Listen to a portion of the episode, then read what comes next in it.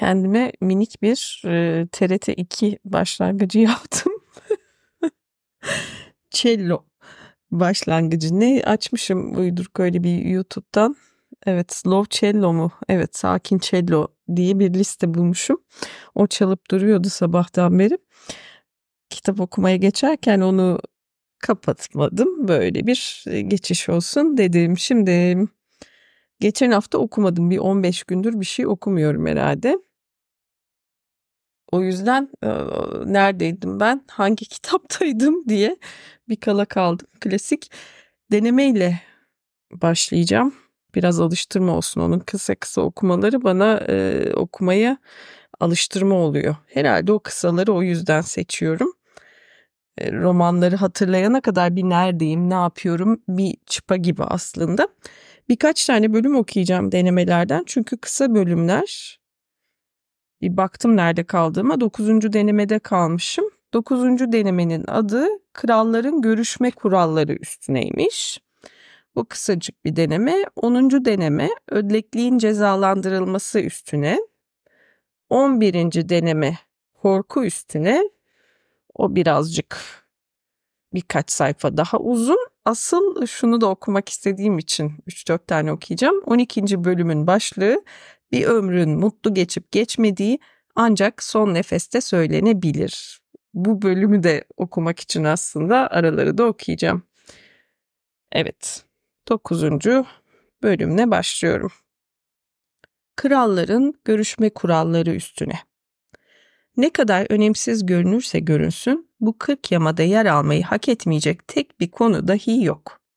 Yaygın kurala göre sizi evinizde ziyaret edeceğini bildirmiş bir eşitinizin evinize gelmemesi ciddi bir nezaketsizliktir. Parantez, eğer bunu yapan önemli bir şahsiyetse durum daha da vahimdir. Kapa parantez. Kraliçe Margaret de Navarre bu konuyla ilgili olarak bir centilmenin kendisini görmeye gelen bir kişiyi bu kişi ne kadar kudretli olursa olsun genellikle yapıldığı gibi gidip evin dışında karşılamasının bir nezaketsizlik olduğunu ekliyor. Eğer yolunu kaybetmesinden korkmuyorsanız onu kabul etmek için evde beklemenin daha saygılı ve kibar bir davranış olduğunu söylüyor.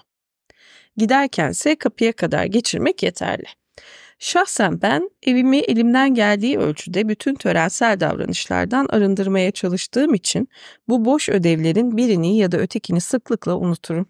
Biri incinir bu durumda. Ne yapabilirim ki? Ben her gün incineceğime onun bir kez incinmesi çok daha iyidir. Yoksa bu kalıcı bir kölelik olurdu. Eğer kişi onu kendi evine taşıyorsa o halde saraydaki hizmetkarlıktan kaçınmak niye? Bütün bir araya gelmelerdeki bir diğer genel kuralda statü olarak daha altta olanların randevuya ilk gelmesidir. Daha yukarıda olanların bir ölçüde kendilerini bekletme hakları vardır. Bununla birlikte Papa 7. Clement'la Kral 1. François arasında Marsilya'da organize edilen buluşma sırasında kral hazırlıkların emrini verdikten sonra şehirden uzaklaştı ve Papa'ya buluşma tarihinden önce şehirde 2-3 gün dinlenebilmesi için zaman tanıdı. Aynı şekilde Bologna gelişlerinde de kral Papa'nın oraya kendisinden önce gitmesine izin verdi, kendisi arkadan geldi. Prenslerin buluşmalarında genel tören kuralının belirlenen yere ilk olarak buluşmanın gerçekleştiği yerin sahibinden bile önce en büyük prensin gelmesinin olduğu söyleniyor. Bunun sebebi daha küçüklerin en büyük prensi bulacaklarını göstermekmiş. Talepte bulunanlar onlar olacakmış, tersi değil. Sadece her ülkenin değil, her şehrin ve her mesleğin kendine göre özel törensel kuralları var. Bu konuda çocukluğumuzdan beri titizlikle yetiştirildim ve Fransız nezaket kurallarımızdan bir haber olmayacak kadar iyi ortamlarda yaşadım. Hatta bunları başkalarına öğretebileceğimi bile söyleyebilirim. Yerine getirmekten hoşlansam da hayatımı bu kuralların esiri yapacak denli saplantılı değilim. Kimi zahmetli tarafları da var ve bunları yanlışlıkla değil ama bilerek unuttuğunuzda daha az medeni olmazsınız. Aşırı kibarlıktan ya da aşırı nezaket kuralcılığından ötürü kaba görünen bir sürü insan tanıdım. Ayrıca insanlara nasıl davranılacağını bilmek çok faydalı bir şeydir. Tıpkı iyilik ve güzellik gibi bize diğer insanların sempatisini kazandırır ve samimiyete zemin hazırlar. Sonuçta bir yandan başkalarında gördüğümüz örneklerle kendimizi geliştirirken öğretici ve yol gösterici bir tarafı olduğu takdirde davranışımızla biz kendimiz emsal teşkil ederiz. Böyle bitiyor bu deneme. Şu cümle güzel. Neydi o? Aşırı kibarlıktan ya da aşırı nezaket kuralcılığından ötürü kaba görünen bir sürü insan tanıdım diyor. Ya böyle kurallar vesaireler bilirim ama çok da umursamam diyor Montaigne bunlara uyacağım diye kendimi paralamam diyor. Evet 10. deneme ödlekliğin cezalandırılması üstüne başlığı. Vaktiyle Boulogn'u düşmana teslim ettiği için idama mahkum edilen Berven senyörünün durumunun konuşulduğu yemek masasında aynı zamanda büyük bir komutan olan bir prensin ödlekliğinden ötürü bir askerin idam edilemeyeceğini söylediğini duydum. Gerçekten de zayıflığımızdan kaynaklanan suçlarla fesatlığımızdan kaynaklanan suçların birbirinden tamamen ayrılması çok adil bir davranış olacaktır. Kötülüğümüzden kaynaklanan suçlar söz konusu olduğunda doğanın içimize yerleştirdiği aklın kurallarına bilerek karşı geliriz. Zayıflığımızdan kaynaklanan suçlarda ise sorumluluğu bizi bu kusurlu ve zayıf duruma sokan doğaya yükleyebileceğimize inanıyorum. Aynı gerekçeyle birçok insan bizim ancak bilincimize karşı yaptığımız eylemlerden ötürü suçlanabileceğimizi düşündü. Sapkınlara ve inançsızlara verilen ölüm cezalarına karşı çıkanlar fikirlerini kısmen bu kural üzerine temellendiriyorlar. Aynı şekilde bir avukat ya da bir yargıcın bilmeden verdikleri yanlış kararlardan ötürü suçlanamayacakları ilkesini de bu kuralla açıklıyorlar. Lakin ödleklik söz konusu olduğunda karşılaşılan en yaygın cezanın utanç duyma ve yerin dibine geçme olduğu aşikar.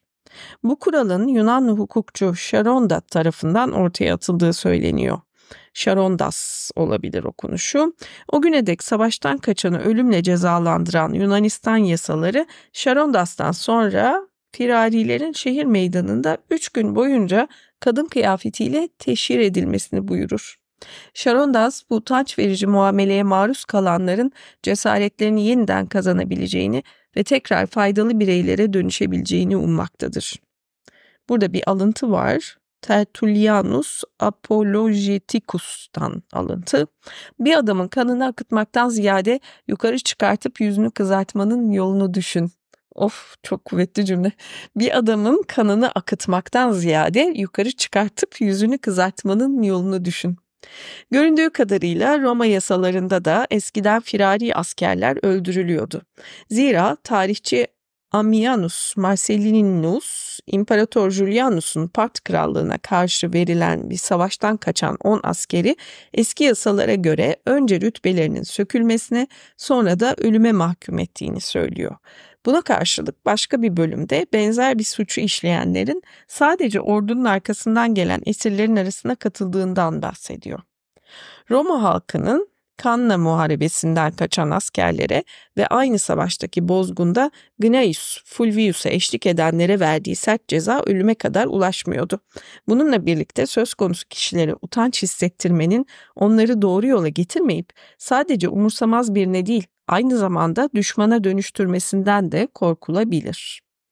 Babalarımızın zamanında Mareşal de Chastillon'un bölüğünde teğmen olarak bulunmuş olan Franje Senyörü, Mareşal de Chaban tarafından Monsieur Dülüd'ün yerine Fontarabie valisi olarak atanmıştı. Ve sonra orayı İspanyollara teslim ettiği için suçlu bulundu. Soyluluk ünvanı elinden alındı. Hem o hem de çocukları sıradan vatandaş ilan edildi. Vatandaş vergisine tabi tutuldular ve silah taşımaları yasaklandı. Bu korkunç ceza Lyon'da uygulandı. O günden sonra aynı ceza Naso kontu girdiği sırada gizin içinde bulunan tüm soylu beyefendilere ve başkalarına da uygulandı. Her halükarda benzerlerini kat be kat aşan böylesine bariz ve adi bir cahillik ya da ödeklik karşısında onu kötülük ya da fesatlığın kanıtı olarak kabul edip cezalandırmak adil bir davranış olacaktı diye bitiriyor. Favori cümlem bu denemede tabii ki bir adamın kanını akıtmaktan ziyade yukarı çıkartıp yüzünü kızartmanın yolunu düşün. Sonraki denemeye geçiyorum. Başlığı korku üstüne. Bir alıntıyla başlıyor bu. Vergilius Aeneis'ten alıntı. Şaşkına döndüm, diken diken oldu tüylerim. Boğazıma takıldı kaldı sesim. Ben dedikleri gibi iyi bir doğacı değilim ve korkunun bizdeki işleyiş mekanizması hakkında hiçbir bilgim yok. Ama kim ne derse desin korku tuhaf bir duygu ve hekimlerin dediğine göre muhakeme yeteneğimizi onun kadar bozan başka bir şey yok. Gerçekten korkudan deliye dönen insanlar gördüm. Hatta en aklı başında olanlar bile bu duygunun etkisi altındayken korkunç sanrılara maruz kalıyorlar. Ben burada kefenlerine sarılı halde mezardan fırlayan büyük büyük babaların, kurda dönüşmüş büyücülerin, cinlerin ve canavarların ölümlülerde neden olduğu sıradan korkudan bahsetmiyorum. Herkesten çok daha az etkilenmesi gereken askerlerin arasında bile kim bilir kaç kez bir koyun sürüsü bir zırhlı süvari birliğine, sazlar ve kamışlar piyadelere ve mızraklı askerlere, dostlarımız düşmanlarımıza, beyaz haç kırmızı haca dönüşmüştür. Monsieur de Bourbon'un Roma'yı ele geçirdiği sırada San Pietro semtinde nöbet bekleyen bir sancaktar ilk alarm verildiğinde öylesine büyük bir korkuya kapılır ki kendini şehrin dışında sanır. Ve hala elinde taşıdığı bayrakla birlikte yıkık surların arasındaki bir boşluktan kendince şehrin içine doğru koşmaya başlar. Onu gören Monsieur de Bourbon'un askerleri düşmanın karşı saldırıya geçtiğini düşünerek savaş düzeni alır. Yaptığı hatayı ancak onlarla burun buruna gelince fark eden sancaktar gerisin geri dönüp açık arazide kat etmiş olduğu yaklaşık 300 metreyi bu kez şehre doğru koşar. Paul şehri Bürkontu ve Monsieur de tarafından elimizden alınırken yüzbaşı Jül'ün sancaktarının şansı o kadar yaver gitmez. Paniğe kapılan sancaktar elinde bayrağı ile birlikte surlarda açılan bir gedikten şehrin dışına kaçar ve aralarına düştüğü kuşatmacılar tarafından paramparça edilir. Yine aynı kuşatma sırasında hissettiği korkudan ötürü büyük bir dehşete kapılan soylu bir beyefendinin surlardaki bir gediğin yanında vücuduna hiçbir şey isabet etmeden yere devrilip ölmesi unutulacak olay değildir. Benzer bir delilik bazen bütün bir topluluğu ele geçirir.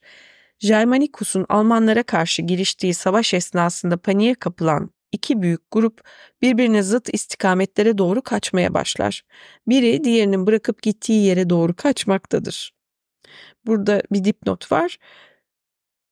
Tacitus Anales 17. metnin Alanli tarafından yapılan A. Lanli tarafından yapılan Fransızca çevirisinde biri diğerinin bırakıp gittiği yere doğru kaçmaktadır deniyor. Montaigne zıt istikametleri dediğine göre burada bir tuhaflık var ve ikisinden biri yanılıyor diye bir dipnot düşmüşler. Korku bu örneklerde olduğu gibi bazen topuklarımıza kanat takar, bazen de tam tersine bizi olduğumuz yere çiviler. Don Savaş e, neydi? Kaç Savaş kaç Don? Haggarenelere karşı kaybettiği savaş sırasında İmparator Teofilos hakkında yazılanlar buna güzel bir örnektir.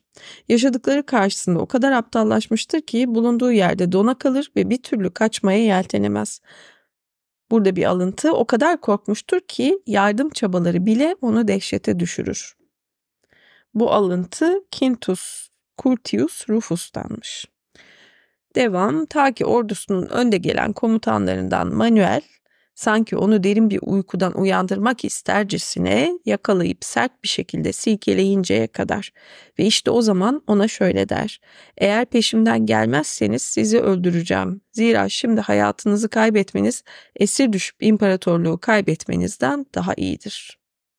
Korku bizden almış olduğu cesareti yükümlülüğümüzü yerine getirmemiz ve onurumuzu korumamız için bize geri verdiğinde son raddesine ulaşmış olur.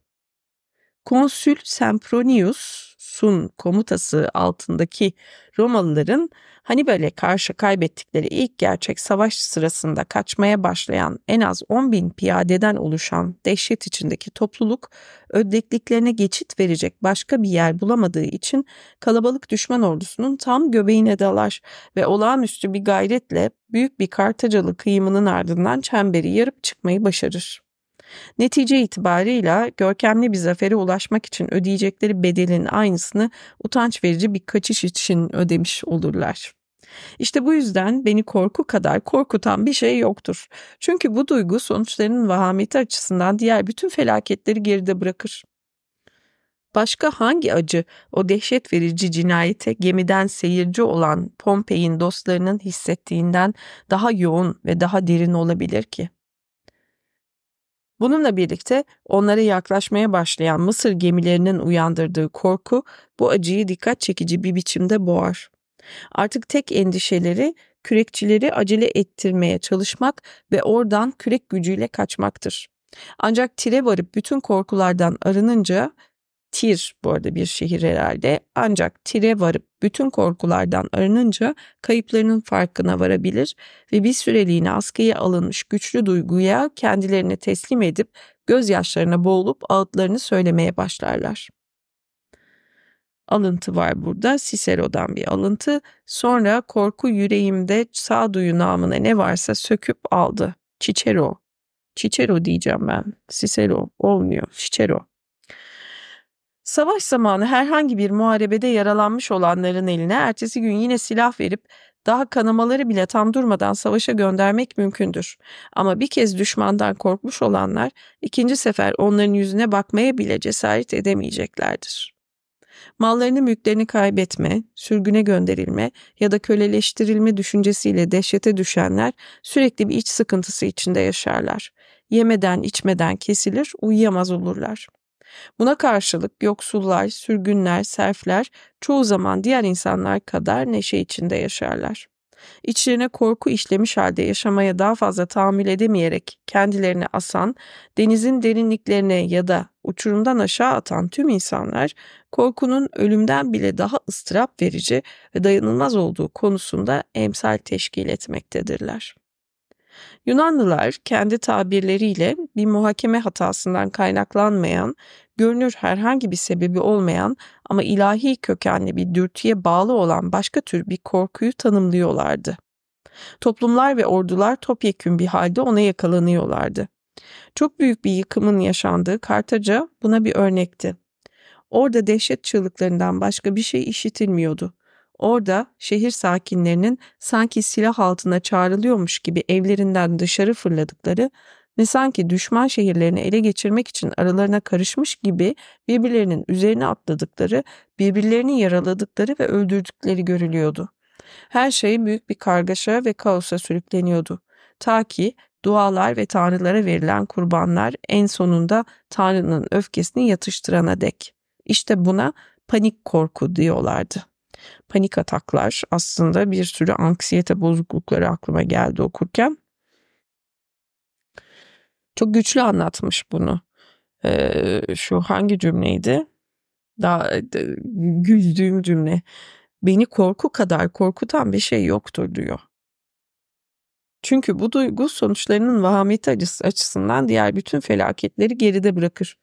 Çocukluğumda yaşadığım bir e, korku anısı geldi okurken aklıma çocukken yazlıktayken e, bisiklette plaja gidiyorum. Gitmişim evden annemler bir şeyler istemiş. Onları almışım. Yanımda da yeğenim var.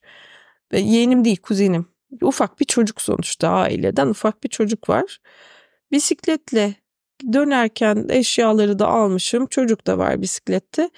Kas sürüsü geliyor hiç kaz sürüsünü de bilmem yani ne yapar ne eder nasıl ses çıkarır hiç görmüyoruz ki İstanbul'da sonuçta. Kaz sürüsü geçiyor çok güzel tatlı tatlı geçerken birdenbire böyle bir tanesi önlerinden tıslayarak bacağıma doğru hücuma geçti. Arkasında öbür ekürileri de bütün kas sürüsü tıslaya tıslaya üstüme gelince neye uğradığımı şaşırıp aklımı yitirip bisikleti atmışım. Çocuğu orada bırakmışım. Koşa koşa bir plaja gidişim, sahile gidişim var ki aynı utanmıştım. O çocuğu bıraktım diye utanmanın da ötesinde bir de azar işittim tabii.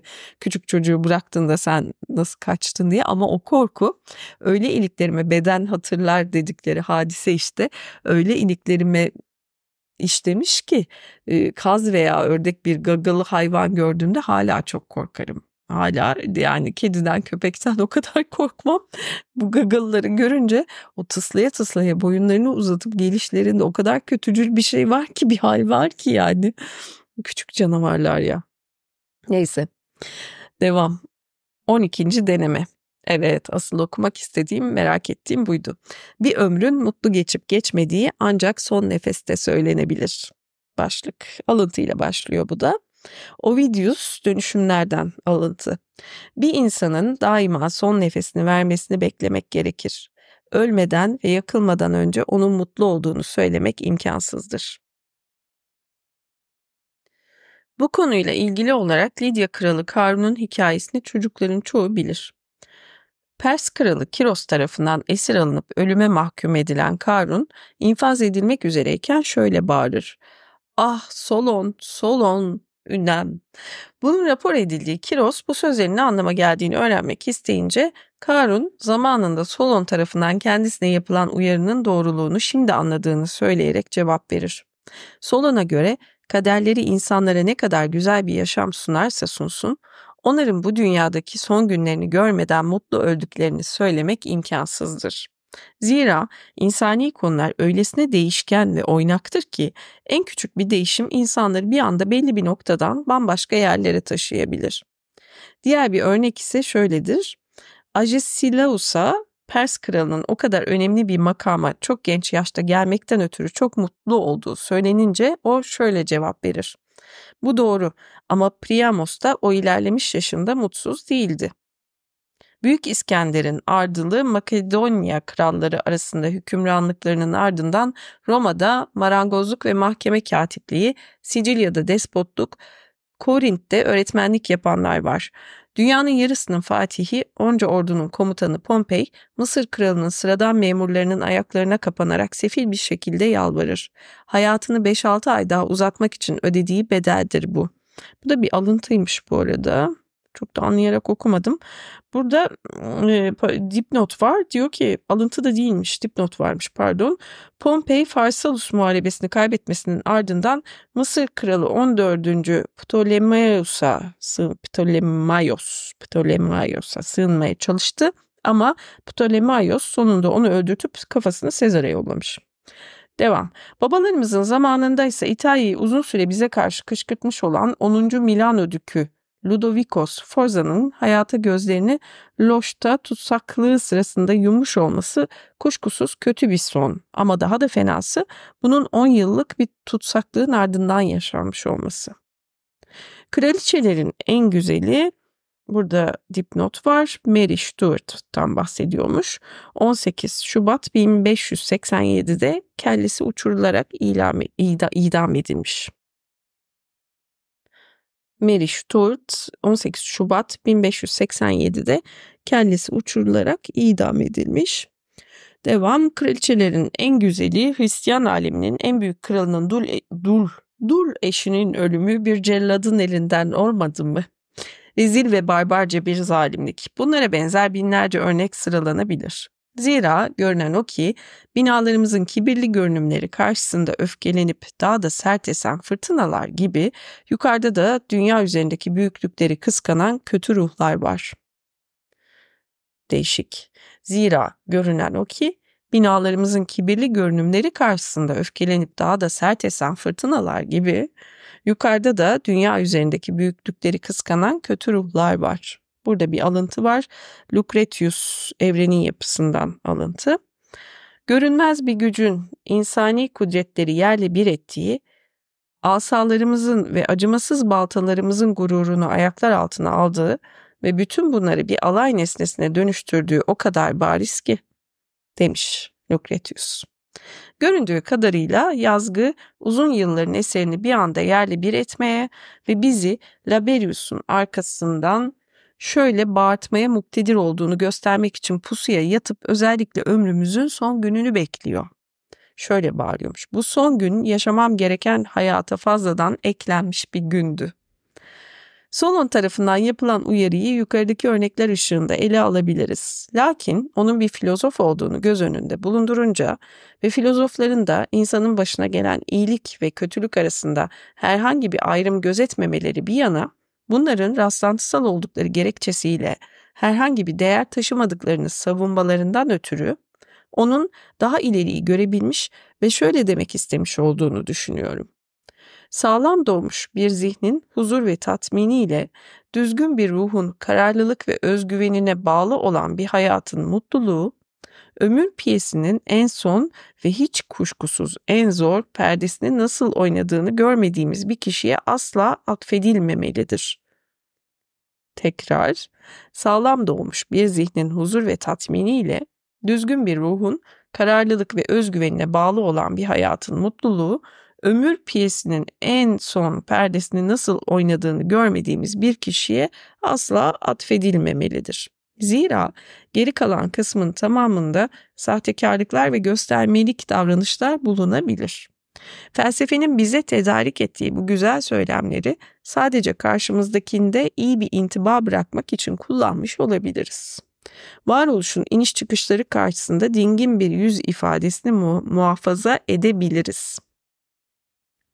Ancak ölümle bizim aramızdaki o son sahne geldiğinde artık saklayacak hiçbir şey kalmaz.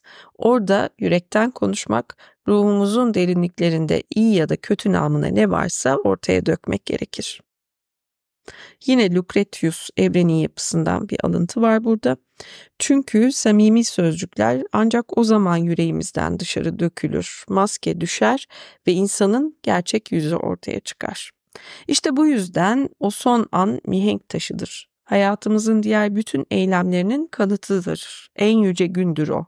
Diğer bütün günlerin yargıcıdır. Eskilerden bir yazar onun için geçmiş yıllarımın tamamını yargılaması gereken gün demiştir.